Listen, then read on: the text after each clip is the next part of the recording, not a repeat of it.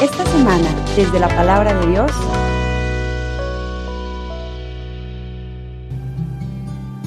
En aquel tiempo, Jesús dijo a sus discípulos, Si me aman, cumplirán mis mandamientos.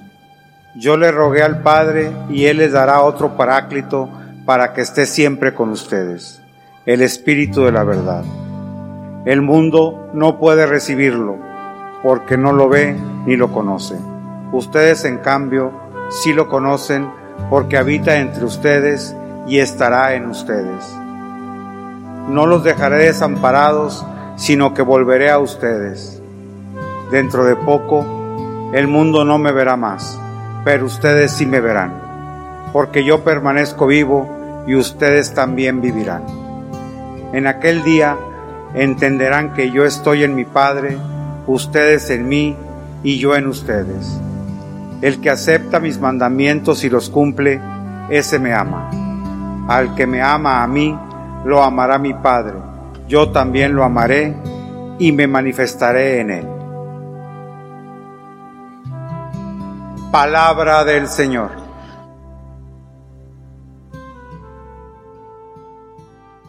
Durante toda la Pascua hemos venido caminando con este Jesús que está resucitado. Partíamos en aquel lejano día de la resurrección en el que nos lo encontramos en el camino a Emaús y pues ha salido a nuestro encuentro continuamente, nos ha venido acompañando. Ciertamente las lecturas que hemos ya realizado después de la semana que se llama la octava de Pascua, en donde leemos prácticamente los evangelios relacionados con la resurrección directamente, hemos venido leyendo últimamente también los últimos capítulos del Evangelio de San Juan, particularmente el capítulo 14, que iniciamos la semana pasada y que continuamos leyendo ahora en esta ocasión.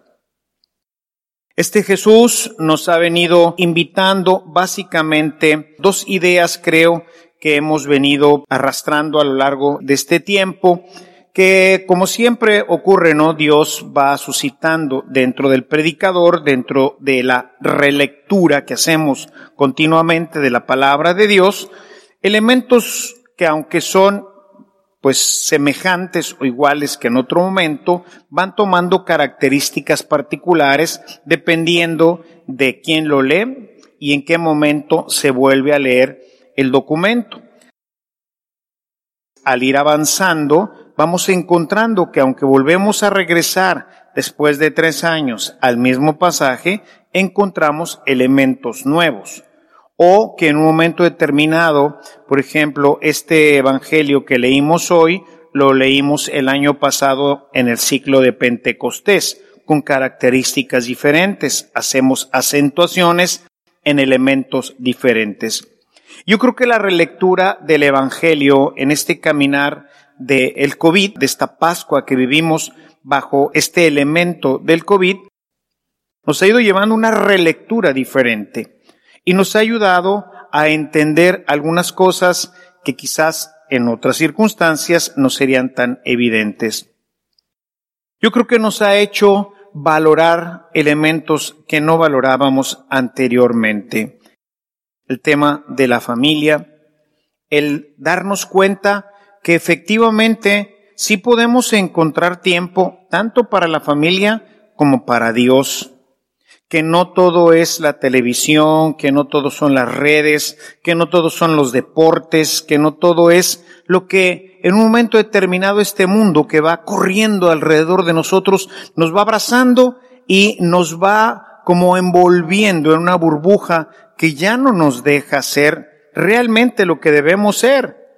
Buenos cristianos, buenos padres, buenos hijos, buenos esposos, porque corremos, corremos y esto nos priva de lo esencial. Yo creo que esto es algo que hemos ido avanzando con él. Y creo que hay dos elementos importantes en esta relectura. Por un lado, tenemos el escuchar y obedecer. Nos ha venido hablando continuamente de la palabra, la importancia de obedecer al Señor.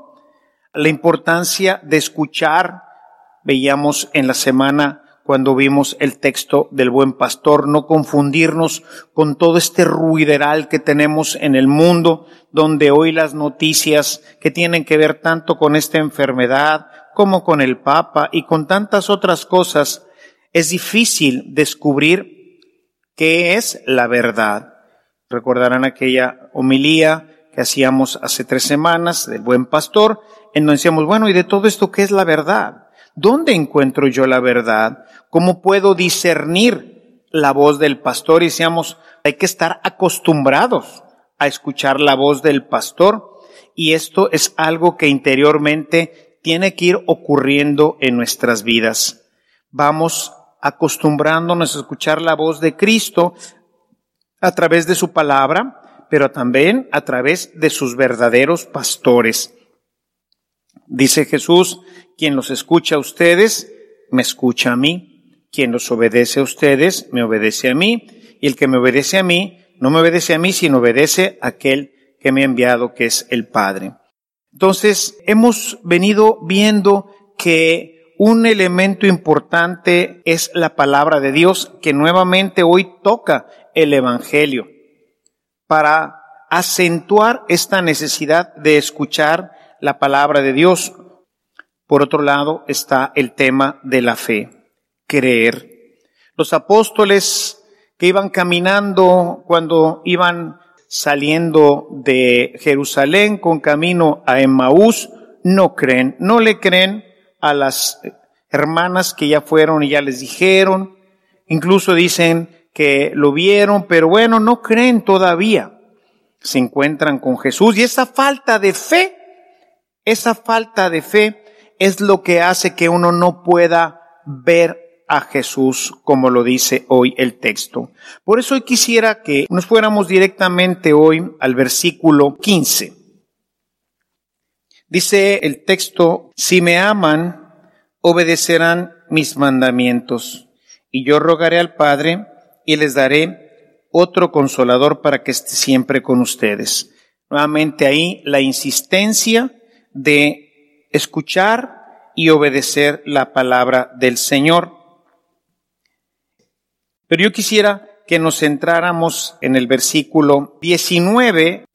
Dice, el mundo dejará de verme dentro de poco. Textualmente dice, no me verá. O sea, no tendrá la posibilidad de verme. Ustedes, en cambio, seguirán viéndome porque yo vivo y ustedes también vivirán.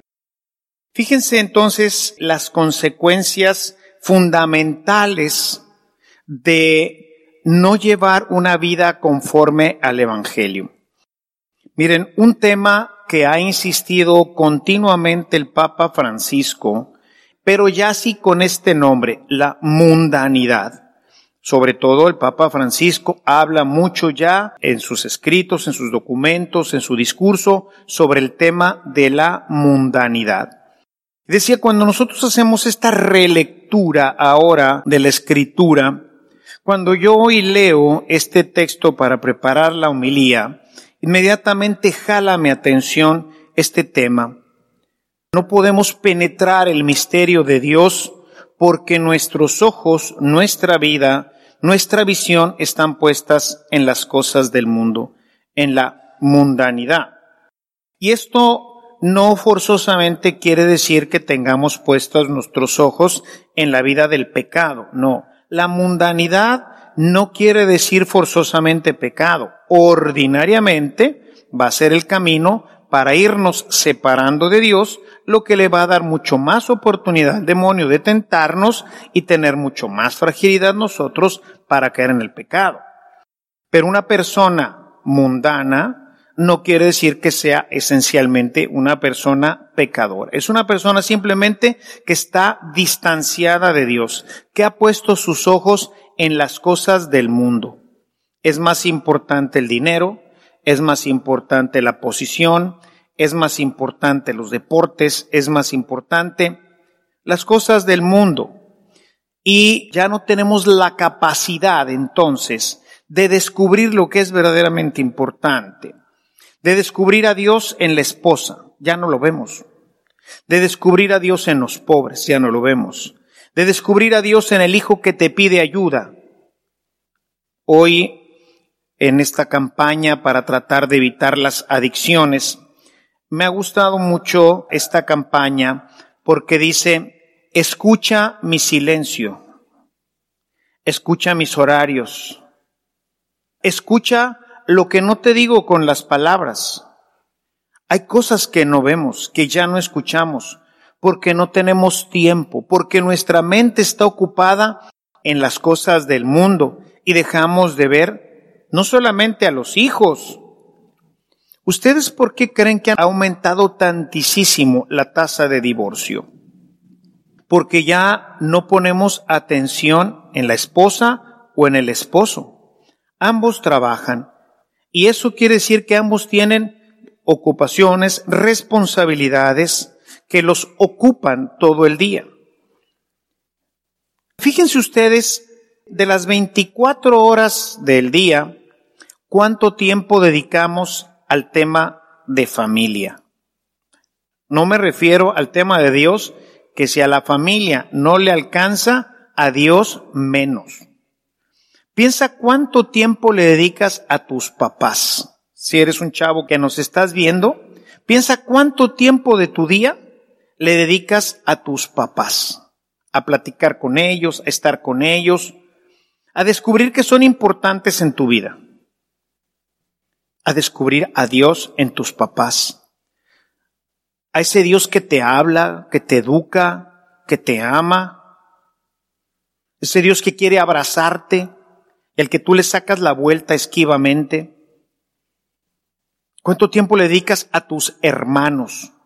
Los hermanos que viven contigo, ahí en tu casa, a los que a veces escasamente veías, porque cada uno en escuelas muchas veces ya diferentes, sobre todo en la edad ya de la adolescencia y juventud, no nos vemos, cada uno ya tiene actividades distintas, muchas veces como lo he comentado con ustedes en este espacio, hoy las televisiones pues son económicas, cada quien tiene su propia televisión, cada quien tiene su propio celular, cada quien tiene su propia tableta, entonces cada uno hace su propia vida completamente independiente. Ya no tenemos tiempo. Ahora es más valioso una tableta que mi hermano. Puedo pelearme a muerte por la tableta que mi hermano me descompuso, me rompió, se llevó, etcétera. Más importante, una tableta, un celular y cosas tan tontas como puede ser incluso la ropa, las chicas, la cuestión del maquillaje, la ropa misma, ¿verdad? No, esta es mía es tu hermana, es tu hermano, es tu papá, es tu hijo. Pero vamos perdiendo de vista el mundo, los mundanos, dice, no los pecadores, dice, los mundanos, aquellos que tienen toda su atención puesta en el mundo, no me van a ver, no tienen capacidad para verme.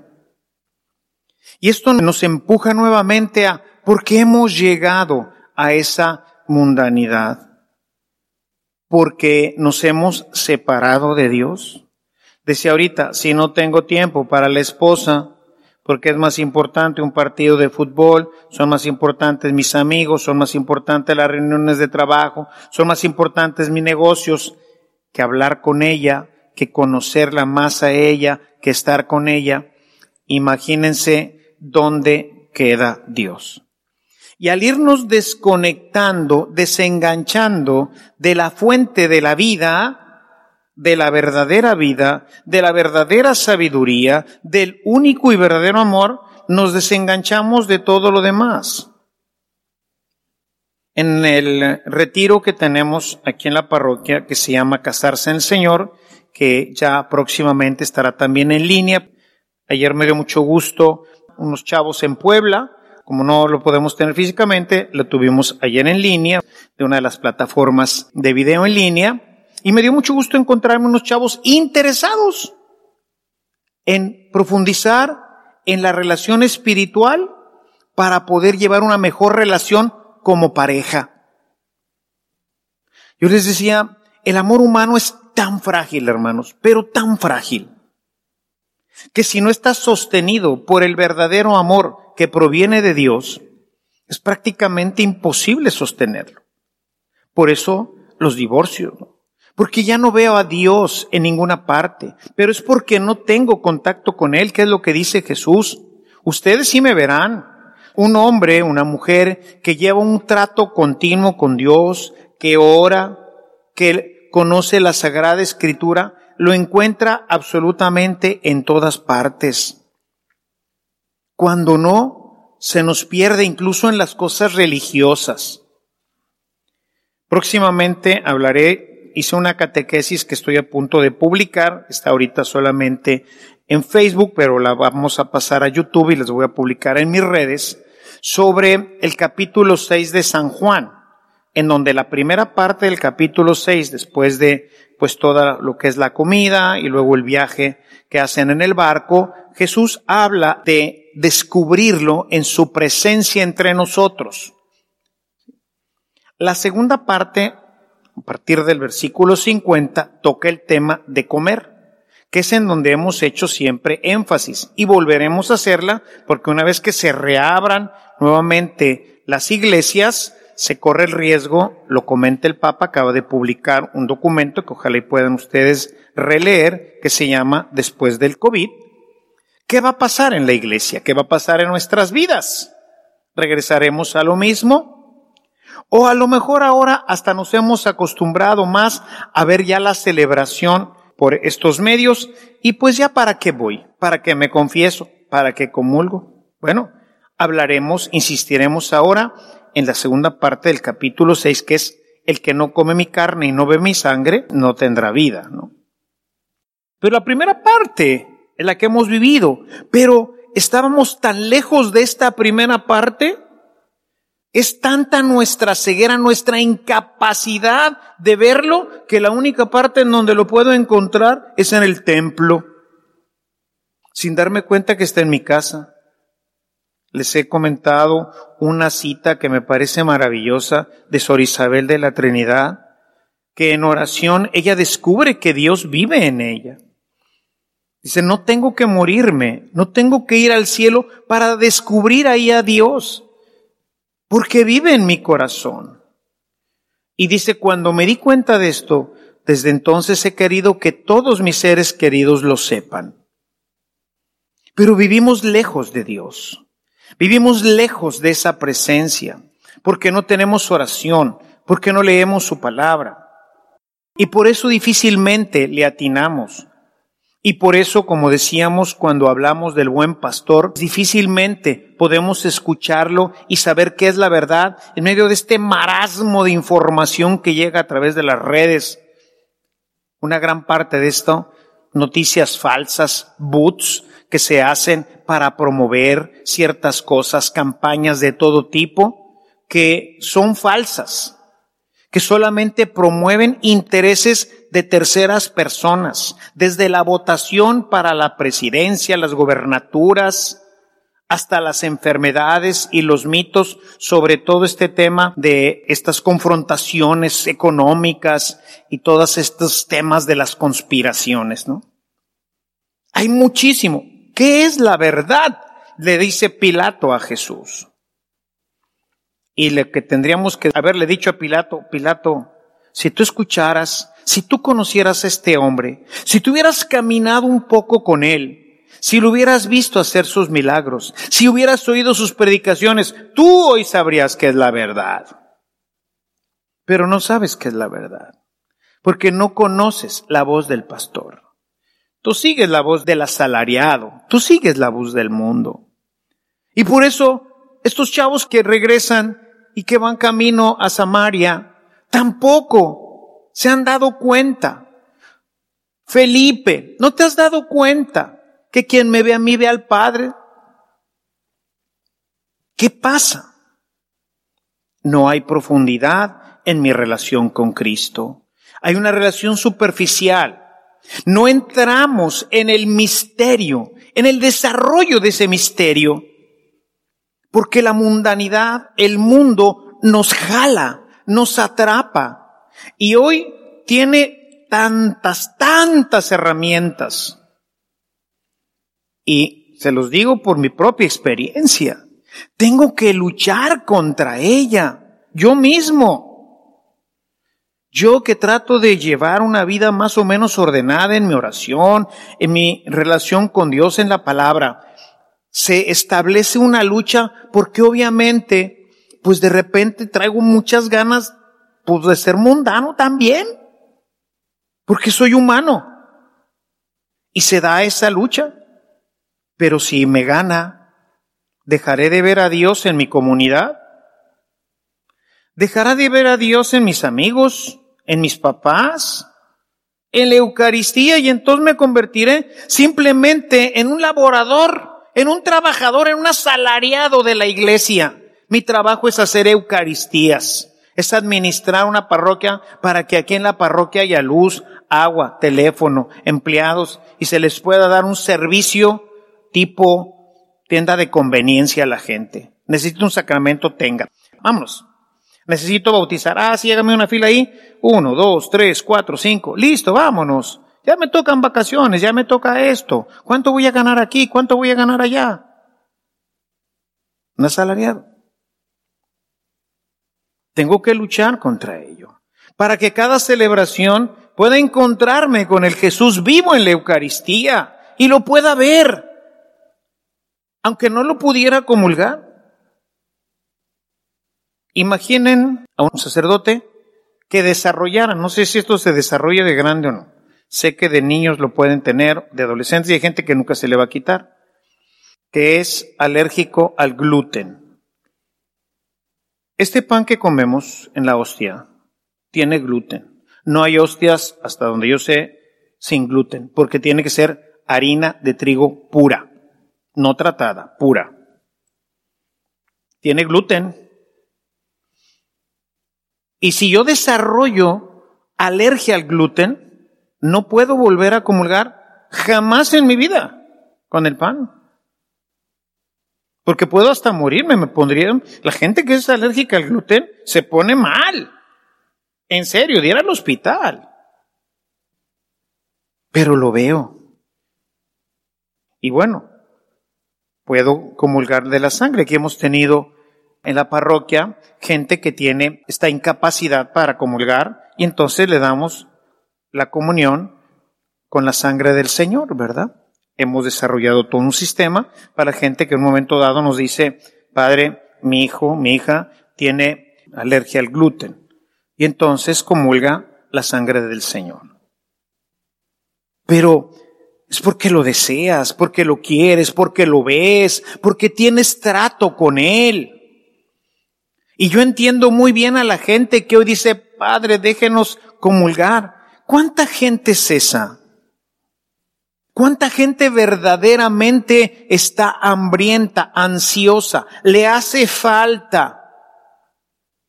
Según las estadísticas, hasta ahorita, de toda la iglesia, menos del 5%. A los demás no les hace falta. A un 82% ni siquiera venir a misa. 82% de toda la iglesia universal. Son números, son estadísticas. ¿Cuánta gente comulga en tu parroquia si es que me estás viendo fuera de Santa Cruz? La estadística es menos del 20.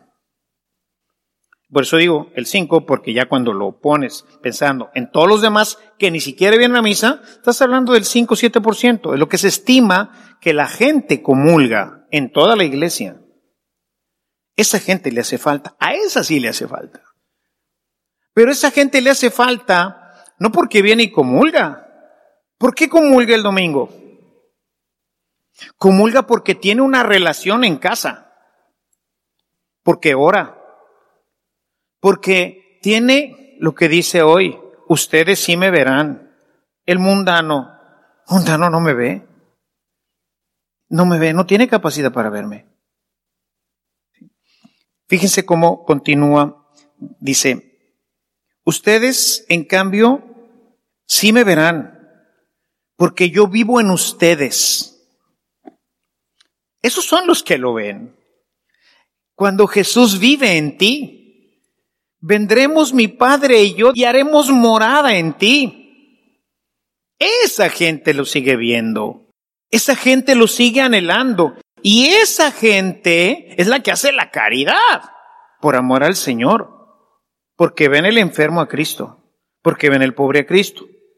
Es la gente que atiende al hijo aunque tiene un montón de trabajo, pero el hijo le dice, papá, necesito hablar contigo y no necesita ni eso siquiera.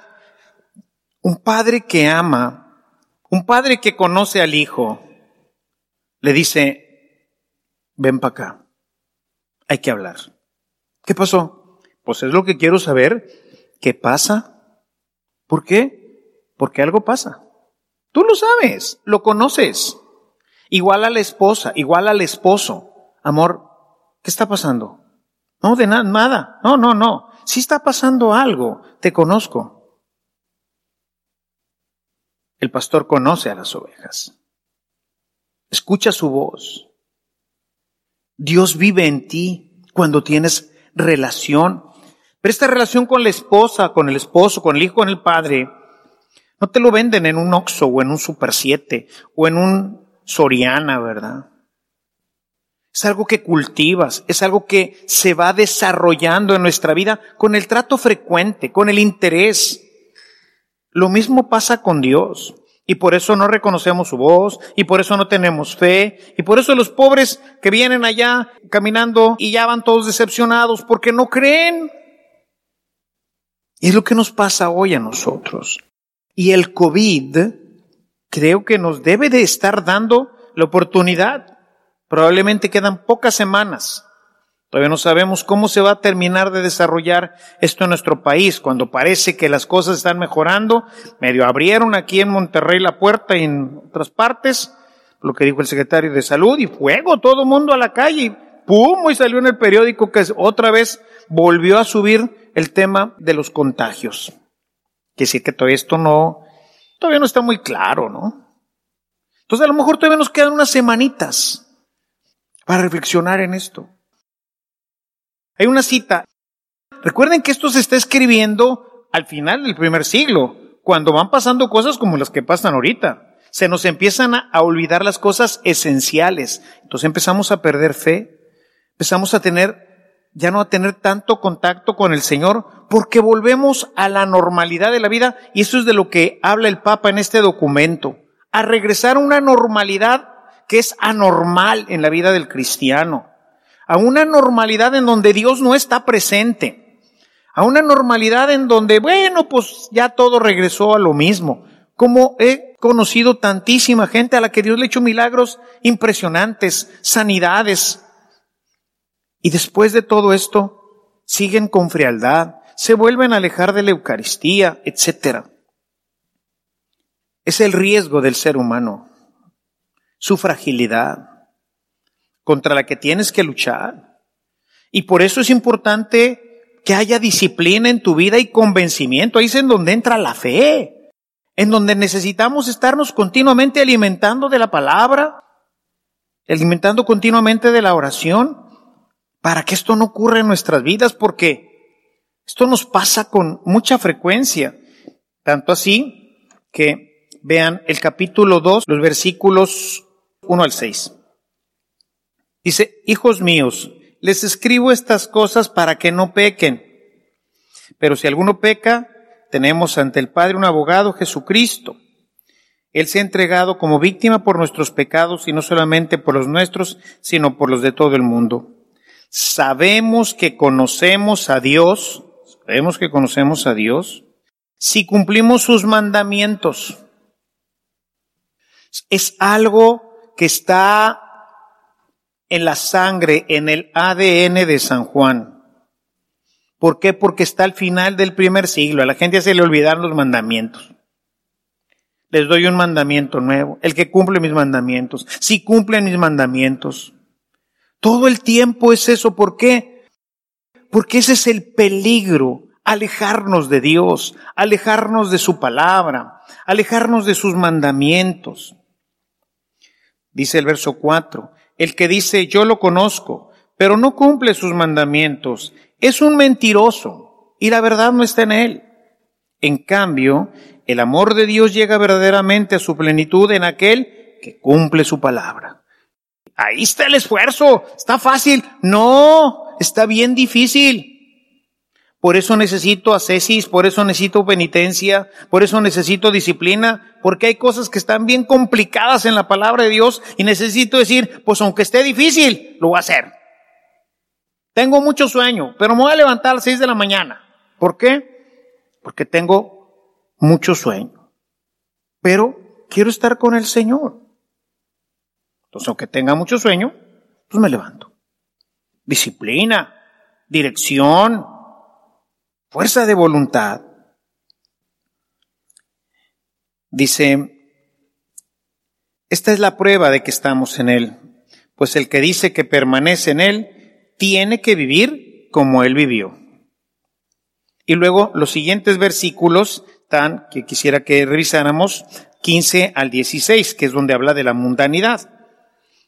Dice, no amen al mundo, ni lo que hay en él si alguno ama el mundo, el amor del Padre no habita en él. Porque todo lo que hay en el mundo, los apetitos desordenados, la codicia de los ojos, el afán de la riqueza humana, no vienen del Padre, vienen del mundo. El mundo y todos sus atractivos pasan, pero el que hace la voluntad de Dios permanece para siempre.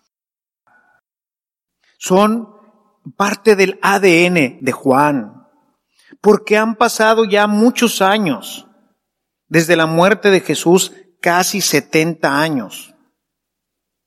Y es fácil que vayamos perdiendo esto, que las nuevas generaciones lo vayan olvidando, que se vaya desgastando la vida espiritual en nosotros.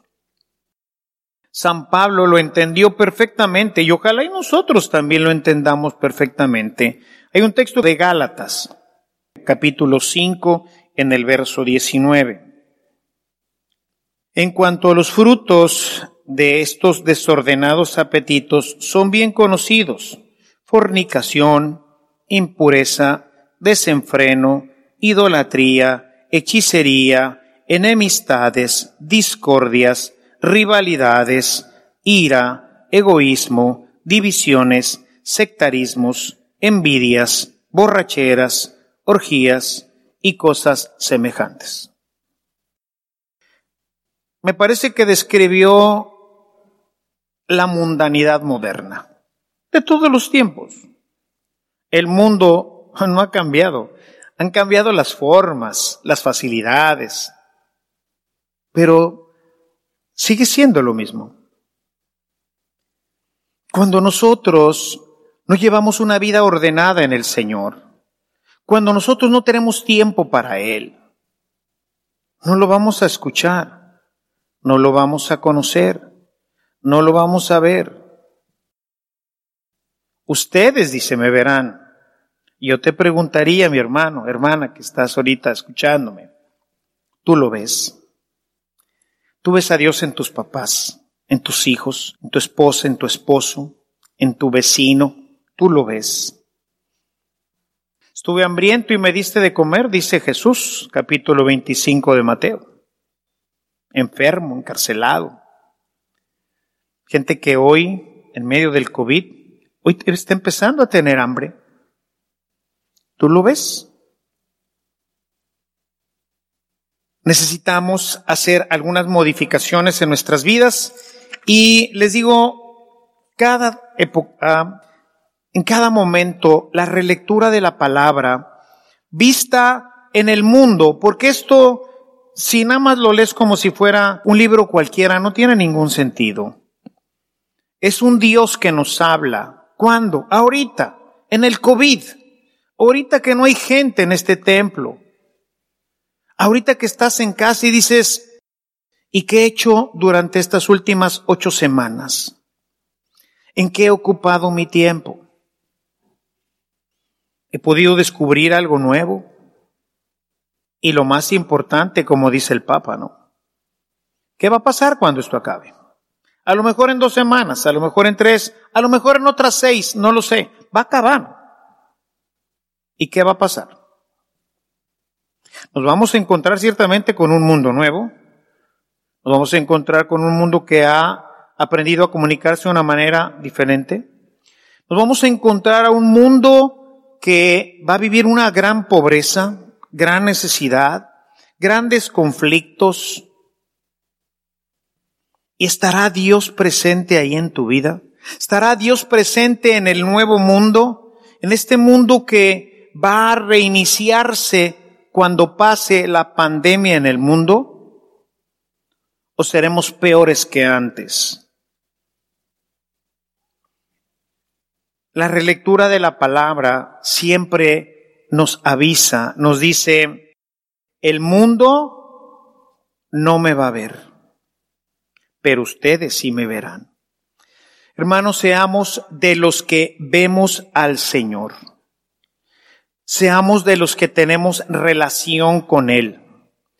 Seamos de los que buscamos con todo nuestro corazón el cumplir su palabra, el conocer su palabra, el estar atentos a su voz, el permitir que Él venga a nosotros y haga morada en nosotros, que nosotros vivamos por Él como Él vive por el Padre, que tengamos la vida que procede de Él y no la que procede de este mundo, porque este mundo, como dice San Juan en el texto que hemos escuchado, va a pasar.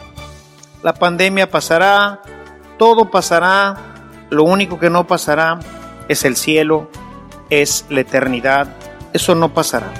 Mi palabra no pasará, dice Jesús.